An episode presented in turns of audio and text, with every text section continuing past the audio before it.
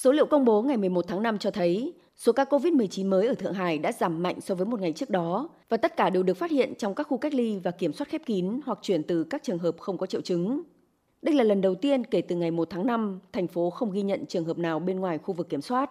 Thượng Hải đã báo cáo gần 1.500 ca mắc mới trong ngày 10 tháng 5, giảm hơn 50% so với một ngày trước đó, đạt mức thấp nhất gần 2 tháng qua. Các ca nhiễm đã giữ ở mức dưới 5 con số ngày thứ 13 liên tiếp, trong khi hàng loạt các đợt xét nghiệm đang dấy lên hy vọng đợt bùng phát hiện tại có thể sắp kết thúc gần 6 tuần sau khi trung tâm tài chính của Trung Quốc bị phong tỏa. Các quan chức y tế thành phố cho biết, 8 trên 16 quận ở Thượng Hải và một số khu vực ở phố Đông đã cơ bản không có ca nhiễm trong cộng đồng, tức ngoài khu vực cách ly. Tuy nhiên theo họ, chưa đến lúc nới lỏng các biện pháp hạn chế. Ông Ngô Hoàn Vũ, Phó Giám đốc Trung tâm Kiểm soát và Phòng ngừa Dịch bệnh thành phố nhấn mạnh. Hiện tại, xu hướng của dịch đang ổn định và cải thiện. Nguy cơ lây nhiễm đã được ngăn chặn hiệu quả. Đồng thời, đây cũng là thời điểm gây go nhất và then chốt nhất để thành phố đạt được không COVID-19 năng động. Một khi buông lỏng cảnh giác, dịch bệnh có thể sẽ tái bùng phát. Vẫn cần kiên trì thực hiện các biện pháp phòng chống, không được lơi lỏng. Là tâm chấn của đợt dịch này ở Trung Quốc, các hạn chế ở Thượng Hải không những chưa nới lỏng mà còn có phần siết chặt hơn.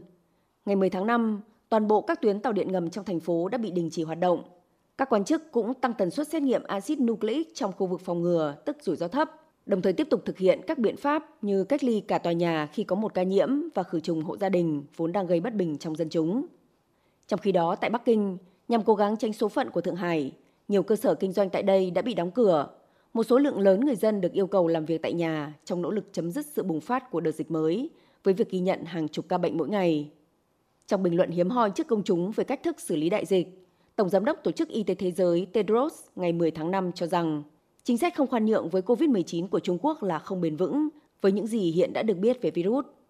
Tuy nhiên, một nghiên cứu của Đại học Phúc Đán Thượng Hải đăng trên tạp chí Nature cho thấy nếu chính phủ Trung Quốc từ bỏ chính sách không COVID và cho phép biến thể Omicron rất dễ lây lan tràn lan, sẽ có nguy cơ bùng phát một đợt dịch kiểu sóng thần, khiến hơn 100 triệu người mắc bệnh hơn 5 triệu người nhập viện và 1,6 triệu người tử vong.